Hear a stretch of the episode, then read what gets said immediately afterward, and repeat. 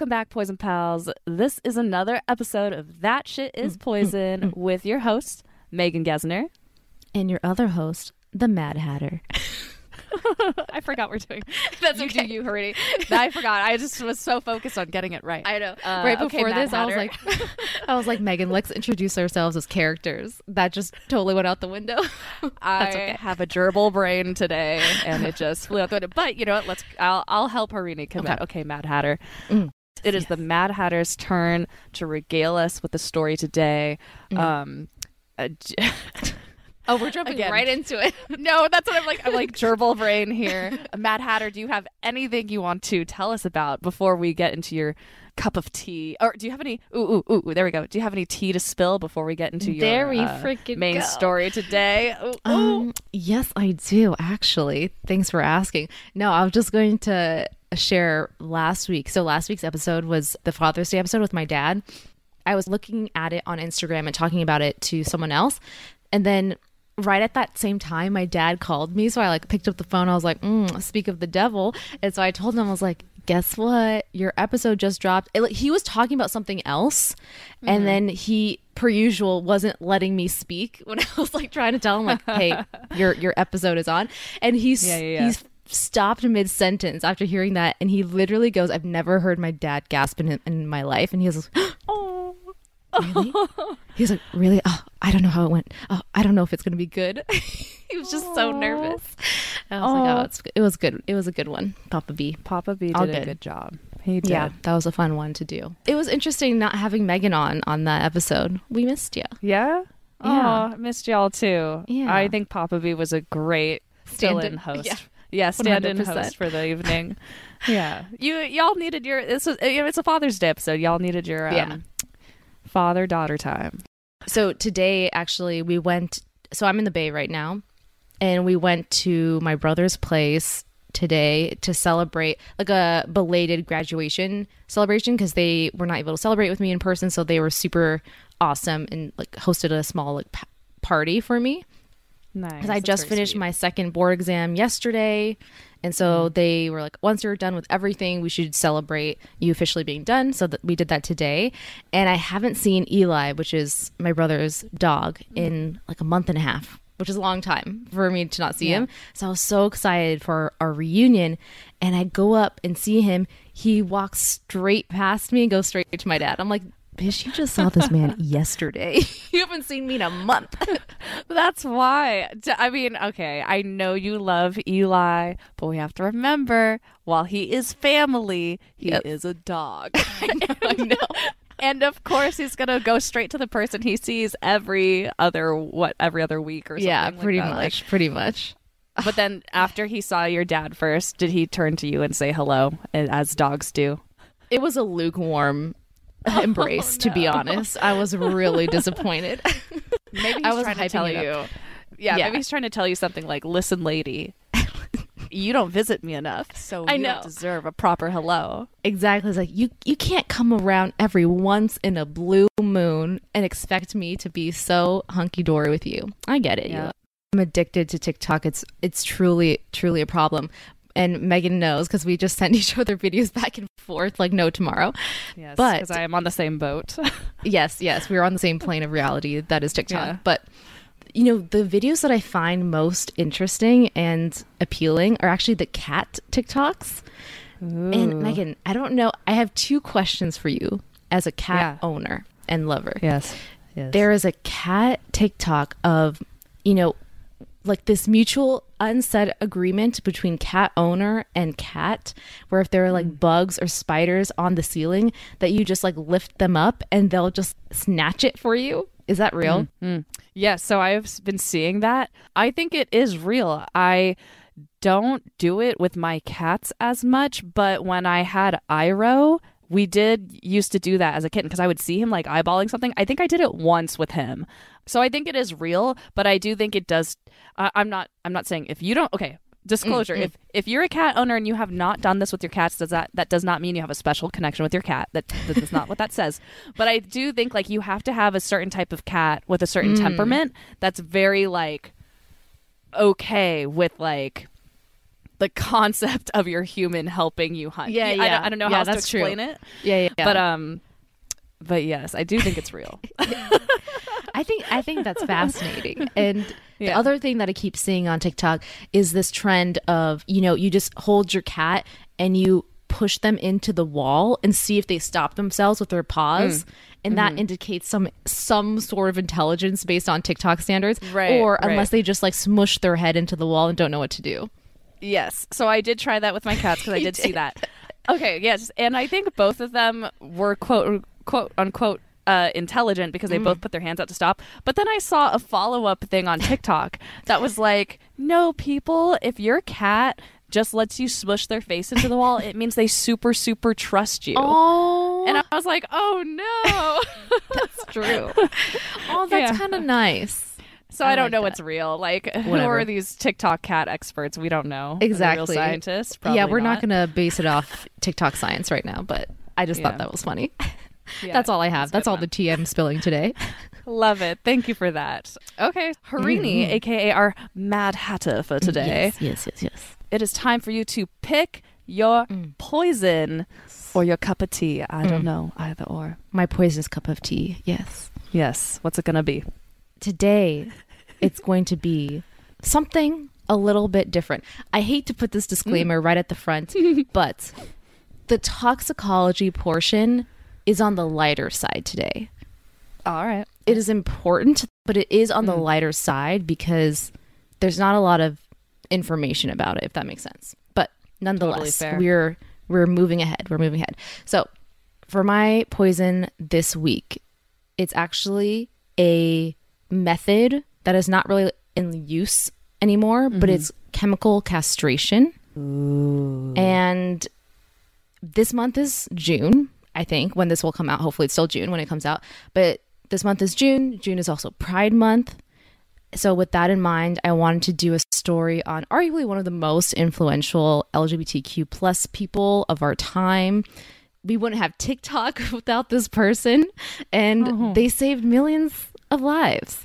So, Okay. I'm going to be talking about a man named Alan Mathison Turing. Mm, mm-hmm.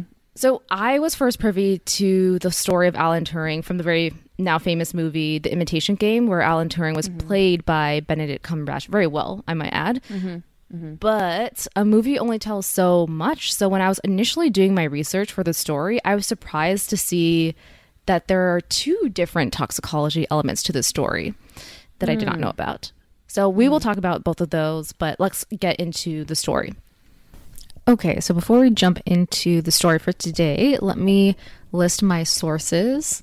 So, my first source is from the New York Times, titled Overlooked No More Alan Turing Condemned Codebreaker and Computer Visionary. Then I got an article from PBS, Eight Things You Didn't Know About Alan Turing. Then an article from New Scientist, just titled Alan Turing, and Wikipedia. All right, on to the story. So, Alan Turing was born in London, England, so he's an OG Londoner. His parents mm-hmm. were quite something. His dad was on leave for most of his early life, serving in the Indian Civil Service in Odisha, the state of India, and is descended from a Scottish baronet. His mother, Ethel, was the daughter of the chief engineer of the Madras Railways in India, which is pretty nuts because India literally runs on its railway system. So for him to be the chief engineer of that is pretty amazing. Prior to Alan, the family lived in India because of his dad's work, but the parents really wanted the children to grow up in Britain. So they moved back to London, where Alan was eventually born on June 23rd, 1912. So, fun fact his birth home is now a historic landmark designated by a plaque outside and is now a hotel that you can stay at called the Colonnade Hotel. So, if anyone is traveling this year to London and you want to get some history, you can stay at the Colonnade Hotel. Okay. And how do you spell that? Just is- phonetically. Um, I guess it's C O L O N N A D E. Ah, Hotel. okay, okay, okay. I was while you speak. I, I just wanted to look up photos. Yeah, yeah, yeah. Please do. Continue. Okay. All right. In school, Alan displayed a keen interest in math and science at a very early age, and he was damn good at it. He was solving advanced math problems with, without even knowing elementary math, which is, I don't even know how that's possible, but he did. However, his school teachers didn't see him as gifted. They were hmm. concerned with his growth, actually, because at the time they focused more on the classics as a measurement of intelligence.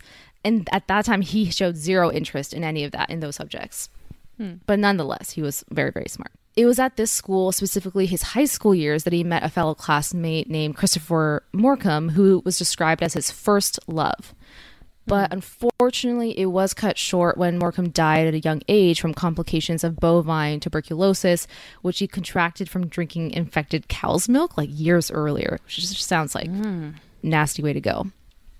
So he. Maybe that's a story for another day. I know, right? We'll That's what I was thinking, another honestly. podcast. I know. okay. All yeah. right. Because honestly, when I heard of bovine TB or tuber- tuberculosis, I was kind of thinking of like cowpox. Yeah, yeah, yeah, yeah. yeah. So I'm like, Oh, so interesting. not that they're related, but a lot of things Right. come from No, animals, yeah. a lot of these diseases. totally, Yeah. totally. But anyways, another time, another episode. so the death of his first love, Morcom, really impacted him, but also really inspired his later work. He coped with the grief by just throwing himself into his work in that way. It's not explicit, but there is some implication that Morcom's mother knew of her son and Turing's relationship because Turing wrote to Morcom's mom for the rest of his life. Throughout the rest of his life, they would hmm. exchange letters back and forth, send each other gifts, especially on her son's birthday, uh, Turing would mm. send gifts. And so they're very, very close. And he would keep her informed of himself and his work, almost like she was a second mom. Very loving mm-hmm. relationship there. After high school, Turing attended King's College in Cambridge, where he would go on to create the Turing machine, a machine that could mm-hmm. perform all tasks, aka the modern day computer. He is technically the first person, or credited to be the first person, to come up with what we know as a computer today his concept of the computer or the first inklings of that has been called by many as easily the most influential paper in history. In June 1983, he got his PhD in mathematics at Princeton here in the US, and then came back to the UK afterwards to Cambridge, where he continued his work. Mm-hmm. It was when he returned to the UK at Cambridge that he began to work part time for the British government's code and cipher school up until World War II. Once mm. World War II started, Turing was recruited by the British Secret Service to help them crack Enigma. Okay, so mm. this is where things get really over my head because it's very like mm-hmm. computer sciencey terms and mm-hmm. language and all the things. So I'm going to do my best. Mm-hmm. Enigma was a type of enciphering machine that was used by German forces to send messages to each other secretly and securely. Okay. So Megan, actually, if you want to look this up, I think it would help you get a visual. Enigma, Yeah. like just the Enigma machine from World War II. I'm chuckling because I'm like I'm typing in Enigma, and I'm glad you said put Enigma machine because if I put type in Enigma, I know Lady Gaga's just gonna come up. Exactly. That's why I was, I was like specifically, which would be also great for this uh, Pride Month pod. Uh, that is true. but, you know, that is true. We'll, uh, hey, ooh, buy Born what This Way. That's what. Yeah. yes. Uh, but now my my gerbil brain is going. Whoa! What if her show's called Enigma because it's in honor of the Enigma machine? Oh, dang. You know what? Turing. Gaga is so meta that way that I would not be surprised So if it had that connotation. or it could have nothing to do with it at all. But Poison Pals, we will get back to you on that. Yeah. Sorry. Yeah, yeah, No, Go no. ahead. So I'm just going to describe to you what this Enigma machine looked like. So it was a type of enciphering machine, and it essentially looked like a typewriter. It had the keys on top, like a normal typewriter would, but it also had mm-hmm. keys on the front, if that makes sense. So they're almost mm-hmm. like two different levels of alphabetical keys. And mm. in the area where the paper would usually go in a typewriter, there were three rotors, and rotors mm-hmm. are essentially cylindrical electrical cogs, like cogs in a wheel. And each th- in each day, the Germans would choose a different rotor and rotate mm. it to a certain setting that would determine the code for that day. So just think about it. So when that level of Yeah. a cipher is changed every mm-hmm. day, that totals out to 150 million million million mm-hmm. possible combinations daily to just crack to crack it if you were even able to crack it. Right. So there were Polish mathematicians who deciphered the German messages and shared this information with the British, but the Germans caught wind that others were onto their ciphers, and so they increased their security by changing the entire cipher system daily. Basically near impossible to crack something at this mm-hmm. level. So you may have heard of the Bletchley Circle. I think there's also like a TV show on it right now. What? What's up, Mike? I'm like, I do not. I'm gonna Google that as well. Here I go. Oh yeah, yeah. You can Google it. I can also let you guys know mm-hmm. what it was. So for people who don't Okay, yeah, know, I mean, yes. Tell yeah. me. Tell me. For people who don't know what the Bletchley Circle is, it's actually a place. It's called Bletchley Park. And it refers to a group of people during World War II and probably even before and afterwards. But they're essentially a code breaking group slash unit. And that was their only job during the war is to crack codes they're just like this entire oh. cryptology unit. Very, very cool. Extremely, extremely top secret. Even the people that worked next to each other were not allowed to talk to each other about what they were doing, which seems like really like extra. But that was the level of security that was on there. Like if they were if they got a message, if they decipher a message, for example, they had to call somebody to relay the message of what they found and they will never know who they're talking to and the person on the other line doesn't know who they received the call from it's like all very very mm. secret anyways Sorry to interject. What I found is that it is also a TV series Yes. Mm-hmm. uh, called The Bletchley Circle, which is based on the real Bletchley Circle. Um, but I think they highlight like the woman. uh, Yeah. Who did it? Yeah, yeah. So is that, that must that might be an Acorn TV thing? it sure is honey. It's all i think it's actually on netflix as well or maybe it's an amazon prime thing. I can't remember. But that was what i was oh. just going to say. If you guys are interested in the story afterwards you can watch the imitation game and bletchley circle i know has rave reviews for that cast and that story. Yeah, yeah. but yeah to, to megan's point mm-hmm. this was a big turning point for women because they were hired on because they were just so desperate to crack the code mm-hmm. and you can imagine with 150 million million million possibilities and combinations they mm-hmm. required all the power I didn't want to say manpower, like any kind of human power, Brain that they power. can brain power, Yeah. correct? any kind of Yeah. brain power that they can get, and that included women. That was the first time that they really allowed women to come into this area that was usually dominated by men, to be honest, in the mathematics and science world. And they freaking rocked it, man. Like they were really, Yeah. really smart and integral to cracking these codes. I wonder if there was like a very aha moment during this time where they're like, this thing has millions and millions and millions of possibilities that we need to deconstruct Yeah. and unencrypt. I wonder if there was a moment of like, huh, there are millions to billions of humans in the world. Maybe, just maybe, women would be hmm. capable of unencrypting this too. Yeah. I, I sure hope so. Does- I definitely like, think I so. hope they connect the dots there, right? That must have happened. Anyway. They were absolutely integral to the story. I don't know. Have you seen Imitation Game, Megan? I have not. And I love Really? some Benny Cumberbatch, but Oh, I, I haven't Ella. watched it. I should. I'm I'll a watch it total after cumber this. bitch. you know that's what they call his fans, cumber bitches. I feel like I knew that, but I don't want it. I don't want to know that because it is so hilarious. I know he doesn't abide by that. He hates No. it when people say that to him, but it, it's obviously hilarious. No, I- or they I call think him like cumber patches.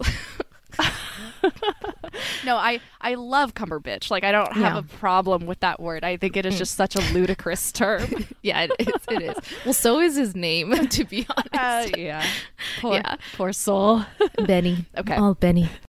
Where was I? Okay. Yes. so that's the Bletchley Park, Bletchley Circle. These women and the men that were working as well, they were working around the clock 24 7 to just try and break these ciphers by hand. They were doing this by hand, like literally rotating these rotors and trying to click it or match it together to get a code. Just mm-hmm. impossible.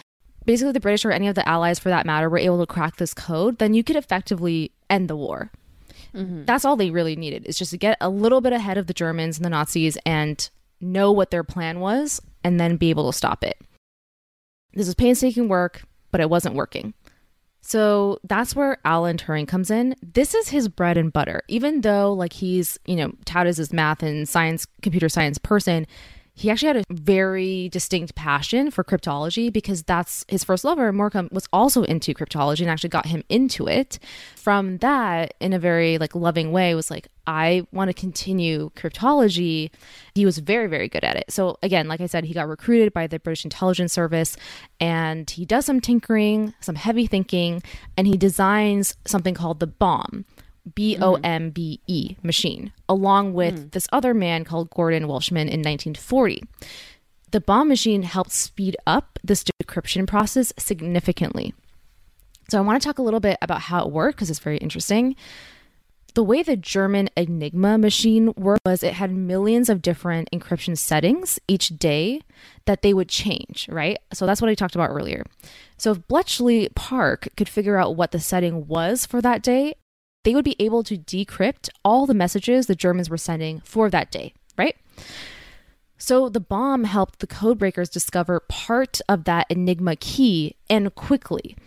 So I'm going to attempt to describe what the bombe machines looked like and what they do. So they kind of look like these, you know, those big IBM servers, you know, in those like rooms and they're just like whirring or like in the room. Mm-hmm, yeah. Mm-hmm, mm-hmm. So it looks like that, like an early version of that. They're like these big towering machines, and there were many of them, and they were made up of these circular rotor cogs, like I told you earlier. Mm-hmm.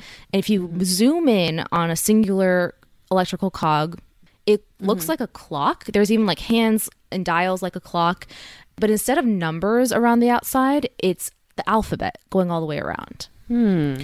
So the Enigma is the three rotors that are on this typewriter type thing, right? Got it. So based on these three rotors is how they change the decryption settings. Right. So right, they're right, right. trying to crack the three rotors, and that is what is the Enigma.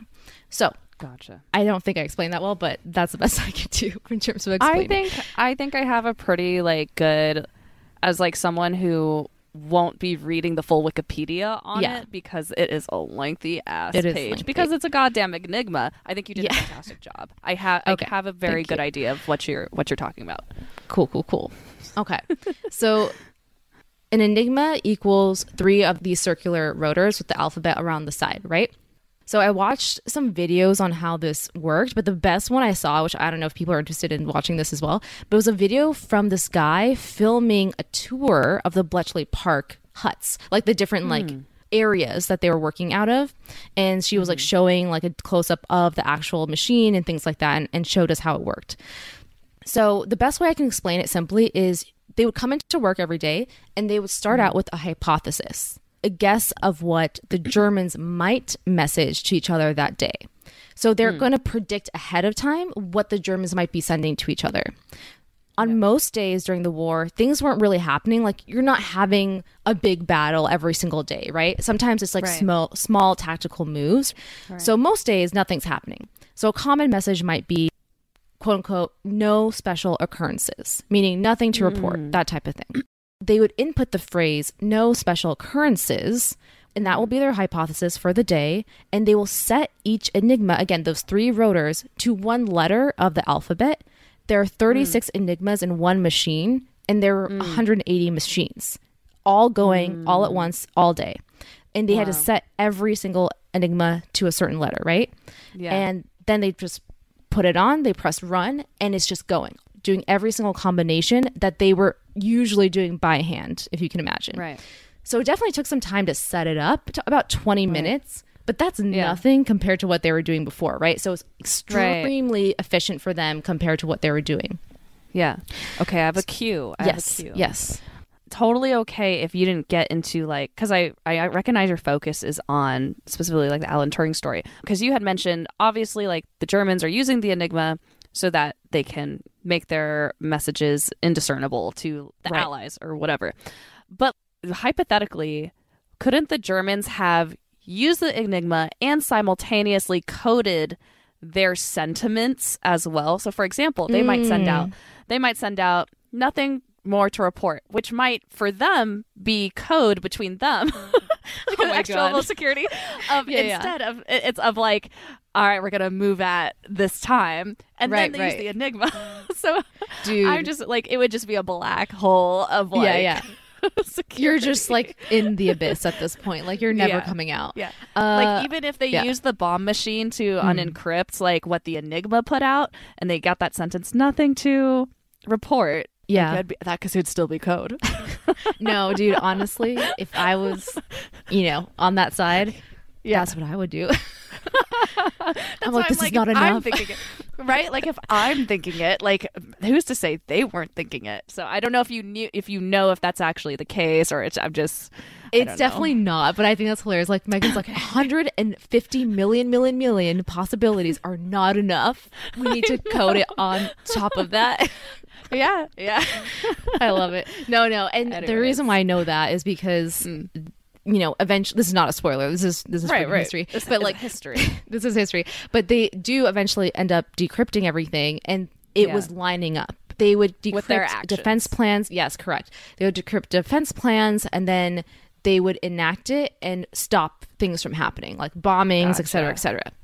Gotcha. So it was never Okay. and and I mean on the German side, they never suspected it. Like they knew like I think I mentioned earlier, the Polish mathematicians cracked it. Mm-hmm. But that was before they were changing it up every day. So I once they changed it up every day, they were like there's no way. There's no way that they would be able to figure this out. There's it's math almost mathematically impossible. So they had no idea and it was a little bit until it was like too late that the Germans were like I think they actually figured this out and we need to like change it up mm-hmm. altogether. By that time, the This is war was pretty much over. Right. This is a little callback to a previous episode, The German Doctor. And in my Yeah. head, I'm like, maybe if they just did more meth, they would have thought of that extra security. Oh my god, more meth or none? I mean, you would think that if they were all really hopped up on that like methamphetamine, they would have had that concept. Oh of, my like, gosh. to- I'm going down Dude. a rabbit hole here. So the bombe mm. machine is extremely efficient. That is where we were. yes, very Okay. efficient. So basically, when there was an opening in the setting, in other words, a match, the rotor would stop. So the machine would just hmm. stop. So then you run over to the machine. This is what the woman mm-hmm. would do. So they were- they were like Yeah. these enigma or bombe technicians. That's their, that's what they mm. were called. So they run over the machine and note the letter that the rotor stopped on. So there are going to be mm-hmm. three different letters because it's Enigma is three rotors, right? So there'd be three different Right, right. letters which would correspond to the Enigma machine's three rotors if it was correct, mm-hmm. right? Mm-hmm, so then they would set it to those three letters and then they would see if it aligns with the message.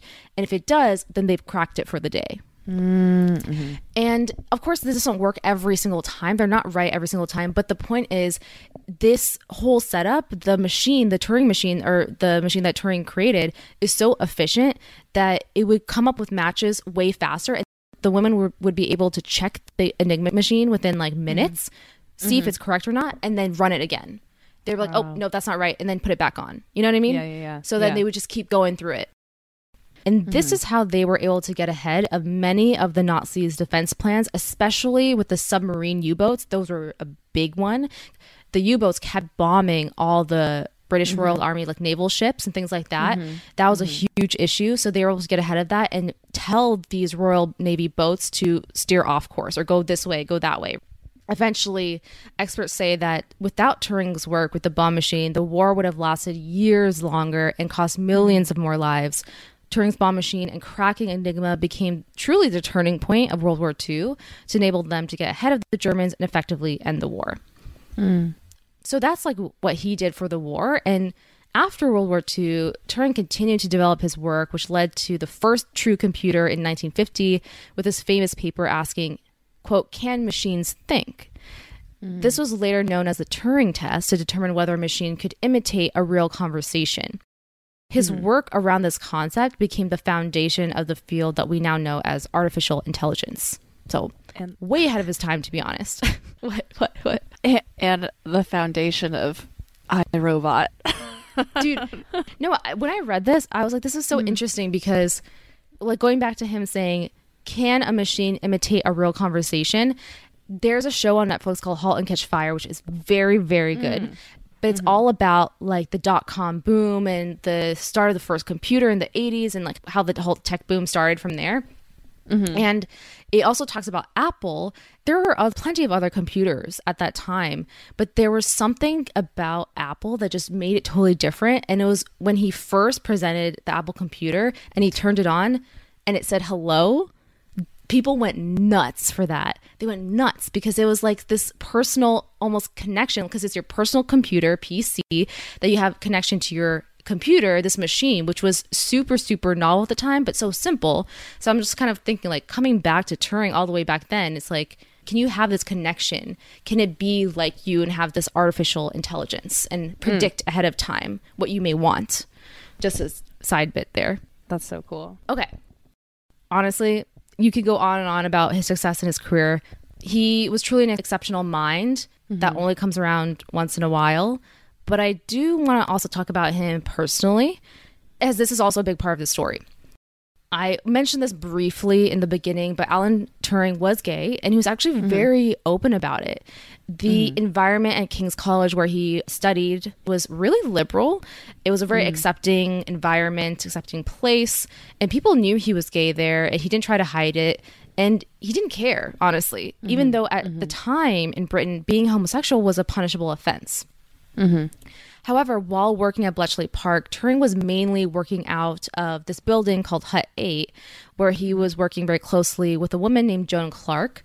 She was a fellow mm-hmm. mathematician and cryptologist, and in 1941, Turing proposed to her, but their engagement was cut short because Turing eventually admits to her that he's gay, and Joan didn't mm-hmm. mind, but they mm-hmm. they both sort of knew this they couldn't go on with it in their hearts with this marriage just for you know society's sake. So they mm. end their engagement. Mm-hmm.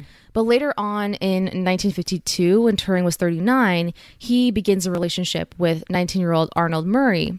And that was mm. very happy for the both of them. They were together for a mm-hmm. couple months. Then mm. turing's house gets robbed.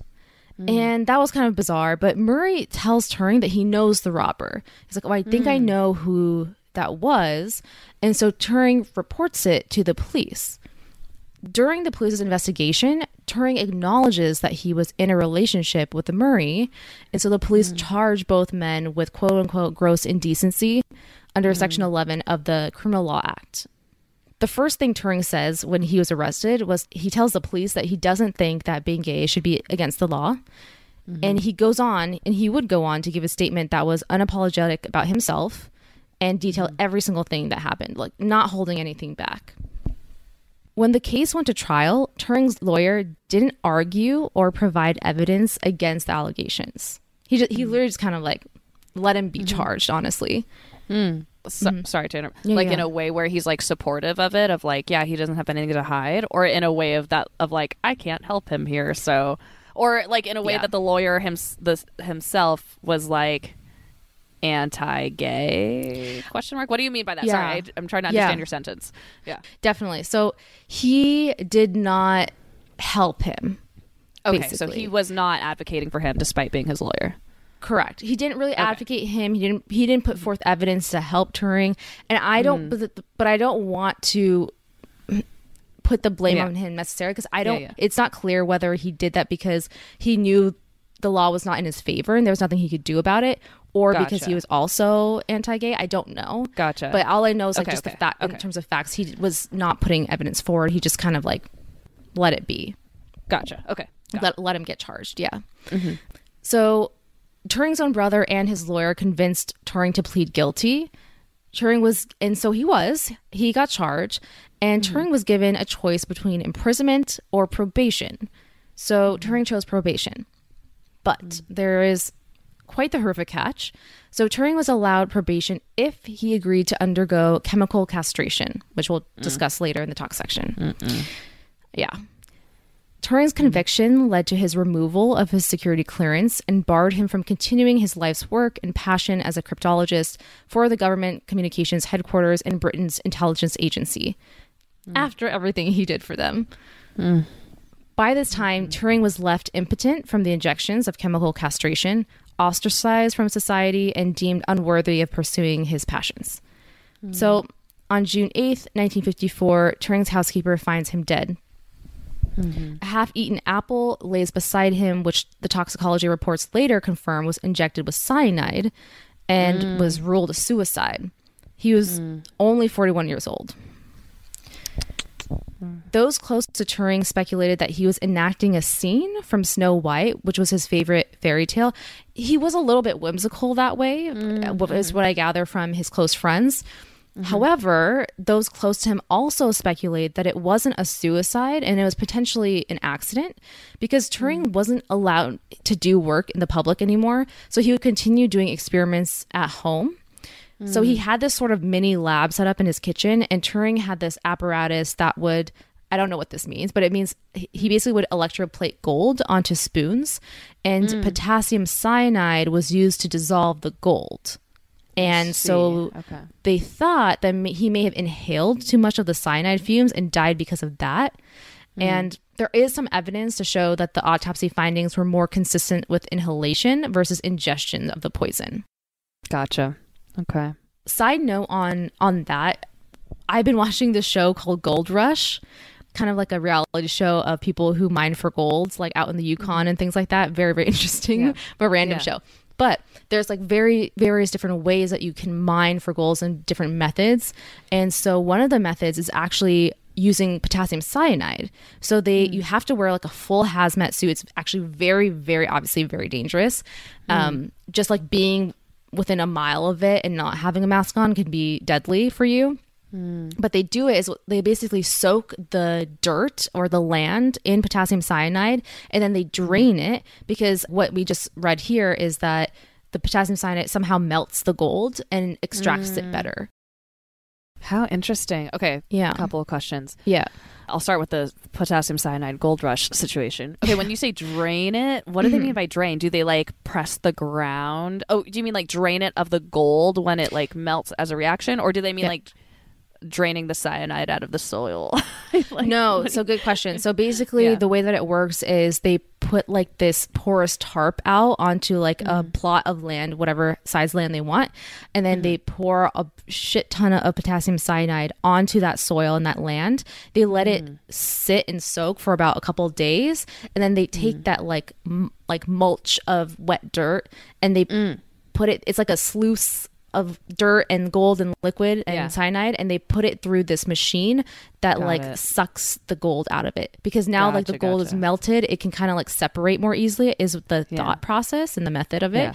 so it can separate and they can just extract the gold way faster than a traditional method That is so fascinating. Okay, and then the other question I had, thank you for answering. Um, going back to um, Turing, so uh, initially you started with um, they found an apple that like was injected with cyanide, but the autopsy shows he there's a lot of like uh, more evidence of like inhalation. yeah Going back to the apple though, so because I understand that, like I understand the autopsy aspect, but like like why would the apple have been injected with cyanide? You know what I'm saying? Like, why would that? Because that was part of the evidence or part of the, the scene, crime scene. So I'm just wondering, like, why would that have been a thing? Was it all for the purpose of re- replicating Snow White? I don't. No. I don't understand. no so i think so like i said he was a little bit of a whimsical guy but he was also very even though he didn't really and i'll get to this a little bit later mm. he tried his best to keep his spirits up and not mm. let the society deem what his life should be as a gay man and you know mm-hmm. shame him for that mm-hmm. but for those close to him they knew he was very traumatized by everything and very mm. depressed honestly mm-hmm. That's why some people do think it's suicide and he Got probably it. already had it readily available from his other experiments. And mm-hmm. other i didn't add this anecdote but friends mm-hmm. close to him were like he literally it's like his thing that he eats an apple before bed every night.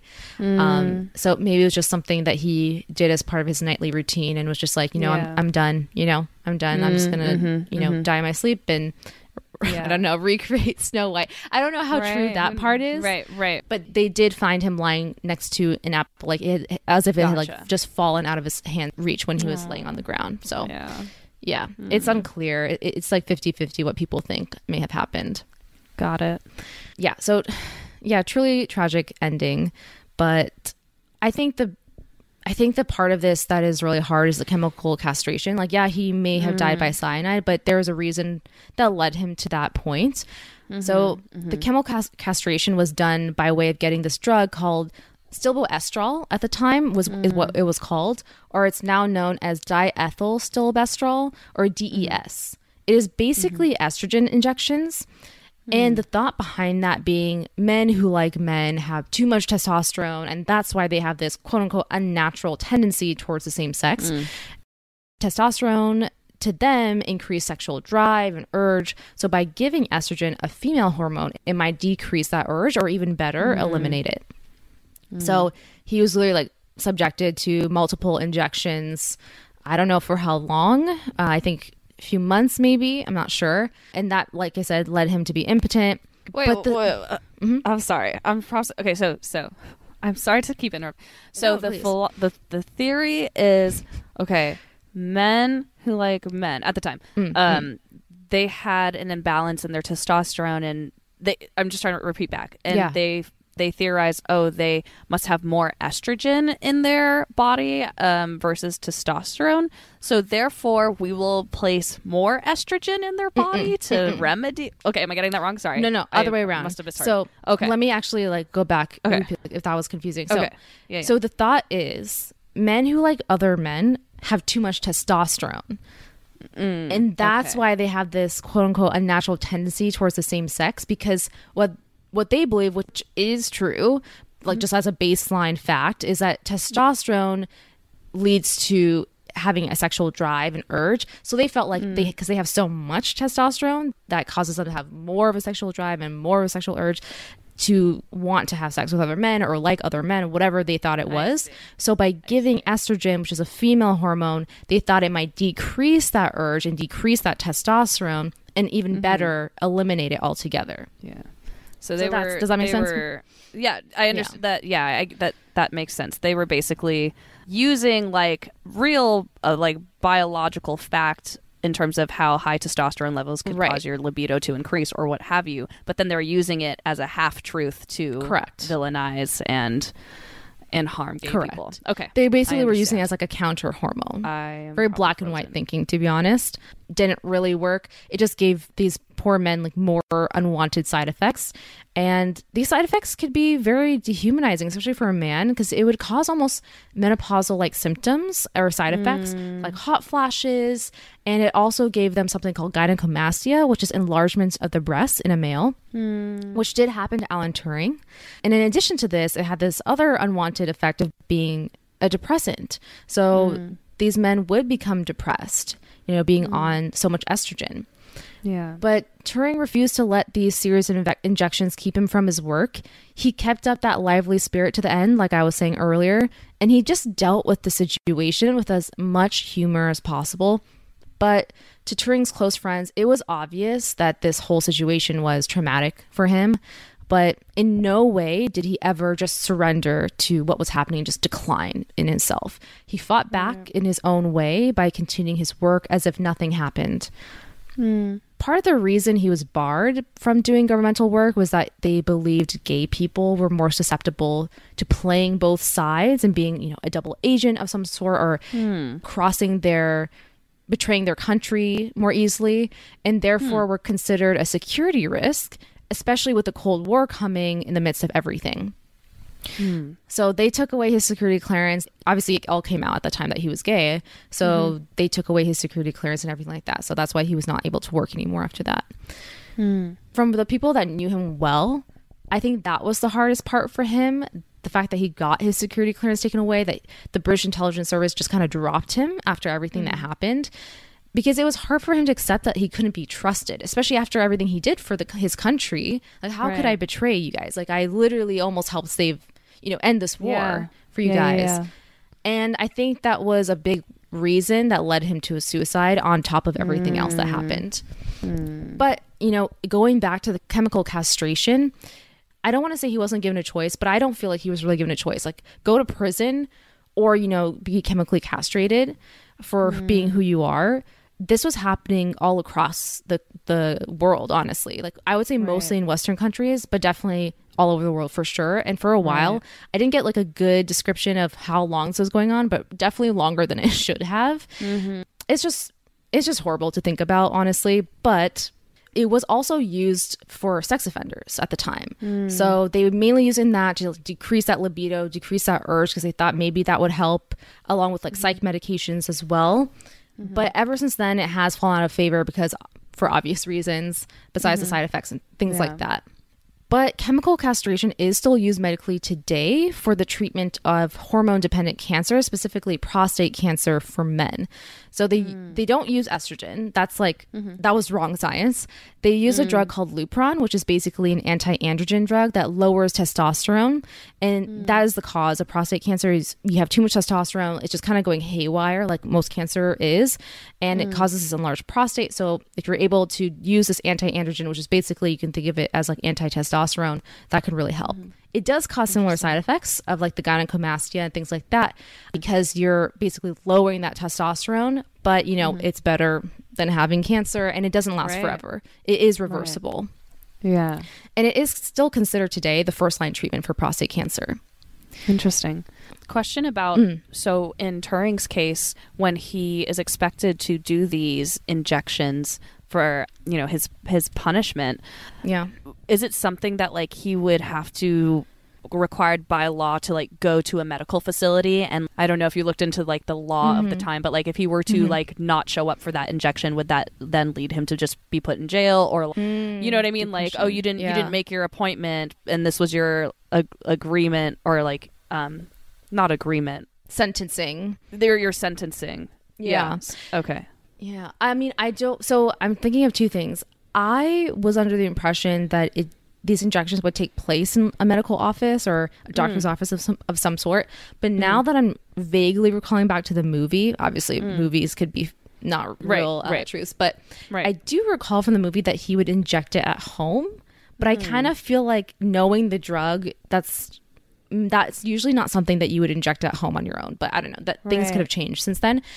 But as to like your second part of the question, I have no idea. But I, mm. I if I had to take an educated guess, one hundred percent, they would be on your ass and be like, Yeah. you're go- you're going to jail." Yeah. You know? That's why I just feel like yeah. it, that's why I feel like it would just would make more sense that people who were sentenced with this option as opposed to going to jail, I imagine they probably went to a medical facility because Yeah. like at the end of the day I like agree. who's who would hold you accountable if you weren't injecting at home? You know what I mean? Like exactly. So Agreed. yeah, I mean So the I think it was in person. The whole thing's Yeah, it's But all- it's all- okay. I was just curious of the process. Okay. Yeah, I agree. I think it was in person. But I- what I will say is, I think this is a, a great example of a drug that was used for something so horrible in the past that has found a new and truly beneficial use in present day. Hmm. From the 1950s, the use of hormonal therapy has grown for better uses. Now, hormonal therapy is used in empowering ways, most notably for women for birth control with mm-hmm. estrogen and progesterone, managing breast cancer with anti estrogen medications, easing the symptoms of menopause with estrogen like products, and to treat mm. prostate cancer, as I said earlier, with anti androgen therapy. So there's definitely a better use for that, but my gosh, like that was mm. not the way to start it out Yeah. whatsoever. And it's really, yeah, I, I'm sure it has traumatized many, many people's lives and is just horrible Yeah. that it had to get to that point. Yeah. But you know, that was all. I feel like that was a very, you know, a lot of sad series of events and mm-hmm. facts. But I want to mm-hmm. end on some fun facts about Turing, just like some a good note about him. Mm-hmm. So, because of his secretive nature of Turing's work, no one really knew about Bletchley Park and his role to play in cracking Enigma at all until the mm. 70s. And the full story wasn't revealed about him and what was done to him, also the negative effects on him, until the 90s. So this is a fairly new mm. information coming to light for all of us as like a mm. world. so I just wanted to end on some light notes about him. And this was just a fun fact that I read. But he was an Olympic level runner. He was mm. known to always run from place to place wherever he needed to be. So, sort of reminded me of my dad. And mm-hmm. he would run 10 miles between the two places where he did most of his work, which was the National Physical Lab Laboratory and the Electronics Building on Dollis Hill at Cambridge. And when he would run from place to place, he would often beat his colleagues who would take the public transport to the office, which I thought was hilarious. That's so funny. And his best marathon time was two hours and 46 minutes, which was only 11 minutes slower than the Olympic winning time that year. I'm like, damn, marathon dude. as in like the full Yeah. 25 no it's half marathon 26 26 miles in two hours, and hours? 46 minutes. what the i mean i know okay like i recognize people who do marathons you're probably like yeah that's like the numbers but and i'm like Still fucking impressive. Dude, I have no gauge at all if that is I- fast or not, but I've- obviously it's fast. yeah, but I have no idea. I have no idea. But that is absurd. It's absurd like to me. honestly, it takes me absurd amount of time for me to just get to point A to point B on a regular day. Like I ain't nobody gonna get my ass to two hours forty six minutes anywhere. That's really impressive. And he wasn't like an Olympic runner or athlete or anything like that. This was just like him.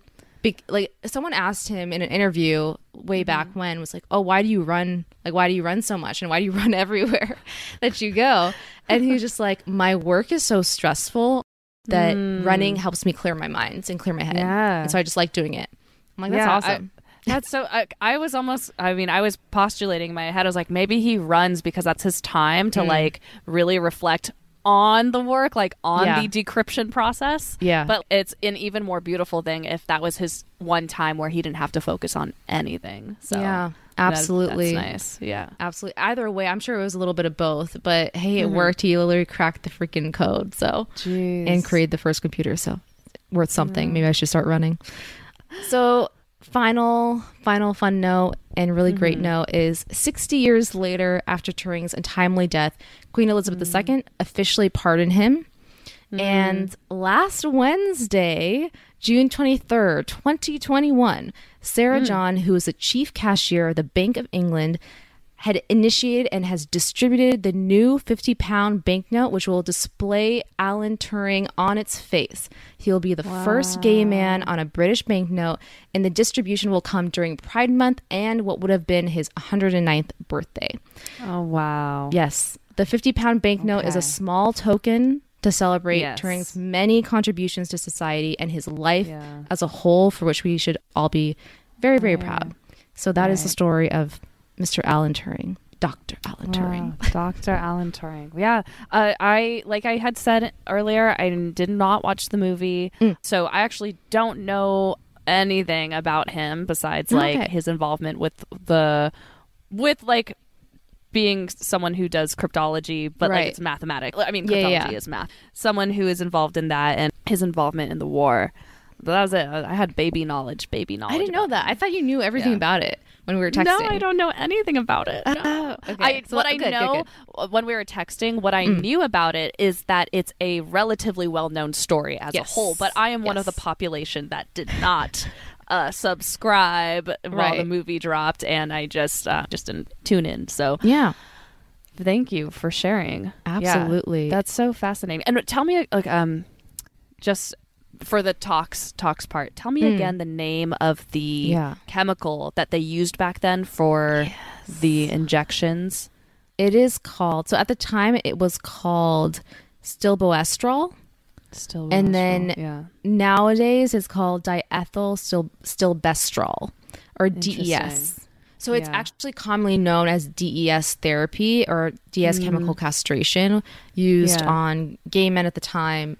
I'm sure also anyone else in the LGBTQ plus community at the time, and Right. then sex offenders. yeah, Which I- is like even just that association is Yep. horrible, horrible. There's Because a- yeah, there's a connotation Yeah. there for sure. Absolutely. Um, actually, when you brought that up earlier, I was going to say there's a fantastic, uh, again, one of my favorite podcasts I love to listen to is called "You're Wrong About." But there's a Mm. Fantastic episode where they the topic is actually uh, pedophilia, and I'm not saying Mm. that they talk about chemical castration, but they talk about the lumping of sex offenders Yeah. and gay men in the misconceptions around pedophilia. So go check that episode out. It's called "You're Wrong About," and I'm pretty sure the title of this particular episode is "You're Wrong About Pedophilia" Mm. or something like that. But it's very, very fascinating. But yes, when you said that, I was like, yeah, the fact that they're using chemical castration back in the day for both pedoph- uh, not pedophiles, sex offenders and gay men, those are absolutely going to be intertwined in a way Yeah. that is villainizing and horrendous towards the gay community. So, Totally. yeah. Totally. And just like when I was doing my research, because I really wanted to do a story for Pride Month and just highlighting somebody or a group of people, whatever it might be. And there's so many typical true crime stories out there for the LGBTQ plus community, which I definitely recommend people go check out and read themselves. The one thing that I that I really did not know about the story because I clearly didn't know anything about him Mm. um, was the actual cause of death, day of death, Oh, um, and how like cyanide was involved in that. For me, who knew nothing about his life and his passing, was like, oh, there is like a poison element. Like clearly, there's a poison element to the chemical castration, but there was like Yeah. an actual poison element involved Correct. in his passing. So that was like really fascinating. To Yeah, I didn't know that either Yeah. before Yeah. before starting this research. So I thought Yeah. that was interesting as well. Yeah. And like, what a way to go! That's not like a pleasant way to die either. So yeah, that kind of sucked. But yeah, that's Yeah. it. that's the end of the story. No, it's great. Thank you for sharing. Mm. Yeah, these stories are important. It's important so important. to learn from. Obviously, man, we got some work.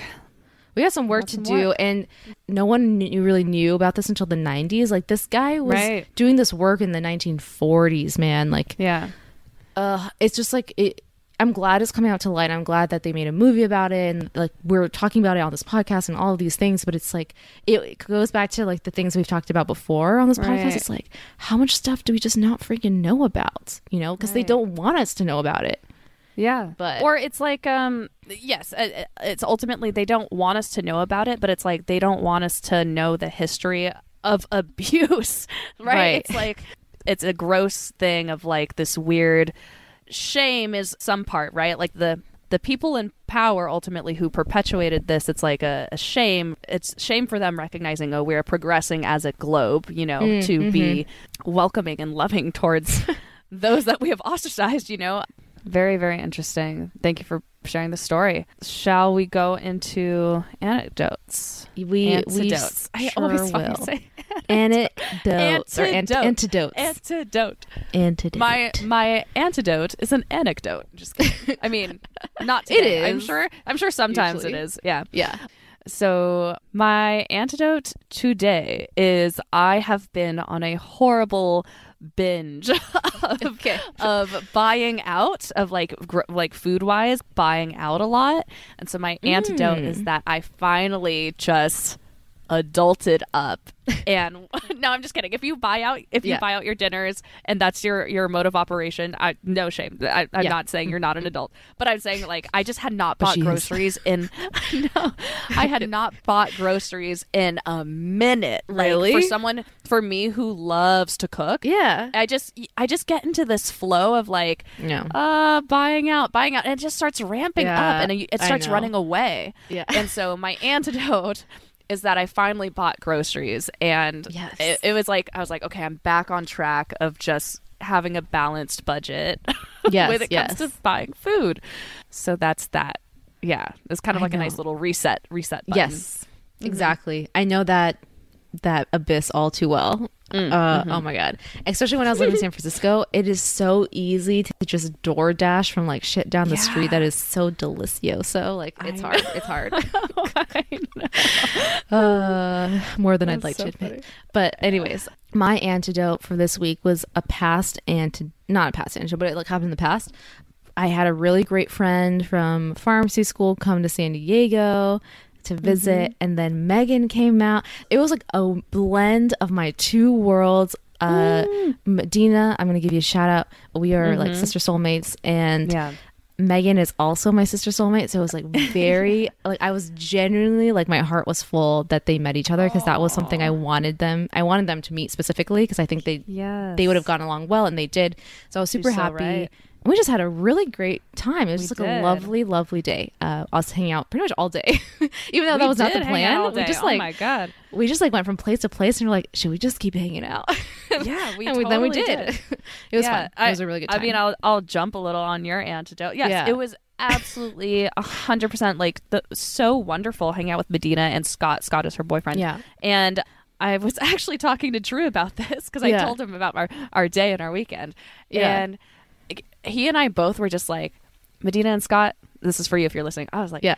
these are good people. Like Oh, you ever meet good. some, you ever Yeah. meet people and you're like, you're good people. Yeah. As in like just good energy. Mm, like mhm. I'm, I, you know, I- Like I know I only met trustworthy, like you just feel right. safe I only with them. I only like, met yes. them for a day, so I'm like, I Yeah. mean, good, bad, you know, whatever. Like that's Yeah, whatever. yeah. We could be objective, but like in Mm. terms of just like you know when you're hanging out with someone who's just chill. Yeah. I don't know, like someone who doesn't like seek to cause problems or whatever. No, like when no, you no. when you meet this stranger for the first time and it's like easy talking. you Correct. know? It's That's no how I felt about nonsense. Like literally so easy with them and Mm-hmm. I felt like we had been friends before. You know, It's- Yeah. I Yeah, love yeah. that feeling of meeting someone and you're just like we communicate well. Yeah, And it was just we're just time. comfy. It's just comfy, yeah. you know. Like. I love it. I love it. Like, and on the o- opposite hand, there's some people you meet and you're like, you are the spawn of Satan, and that's when you end the relationship or the friendship. Yeah, I I mean, I wouldn't go to that extreme. It's that feeling of like you get that that feeling of like of like you are someone who probably down the line, if I choose to hang out with you often enough, I will Mm. learn about you Mm-hmm. that you seek to cause drama, and I, that's just Yeah. that's just like a characteristic that I. I handle we it well. I handle it well, but like at the end of the day, I'm just like, it doesn't need to be done. No, but. Medina and Scott, lovely, lovely, lovely people, and I'm so glad Yeah. I met them. I had a blast. Love it. Yeah, good Yeah. time. And it was like one of, for me at least, one of the first times I went out after COVID where like things were relatively normal, at least here mm-hmm. in California. And it was just, it was just nice. It was just nice to Yeah. like feel that kind of normalcy again and with people I really, really like love and care about. So it was awesome. Yeah. Yeah. That's my antidote. Yay. Well, that's it, Poison Pals. We hope you enjoyed this episode. Please, I was going to say don't forget, but you know what? If you do, if you choose to, if you don't, if you actually don't forget but still do not do this, it is okay. we love you, Poison Pals, but don't forget to listen, rate, review, write comments, give us the feedback, send us Yeah. an email. You can always reach us at that shit is poison at gmail.com Yep. or DM us on Instagram. That is shit Yep. is poison. We do have a Twitter, which I need to freaking look at. that Twitter is getting some cobwebs. I'm sorry, Harini. I will do Yeah. better. Um, what else do we have? What else? We got TikToks. Yeah. We got yeah. I mean, go on. that's like Harini's baby. You're doing such a Yeah, good job with that, by the way. Thank you. it's it's coming along. I'm trying to force Megan to do a TikTok. So I know I need to tell her to do do one. one. I will. I will. I, I just She gotta will, like she plan will. out what I want to talk about. yeah, she will. All right, Harini, Mm. Mad Hatter, Yes, ma'am. Yes, ma'am. close it out. Close it out. Okay, don't risk it for that three rotor biscuit. Dang straight, Damn. because that's gonna hurt your teeth when you bite into it. All right, All boys right. and pals. It's late. Peace. Bye.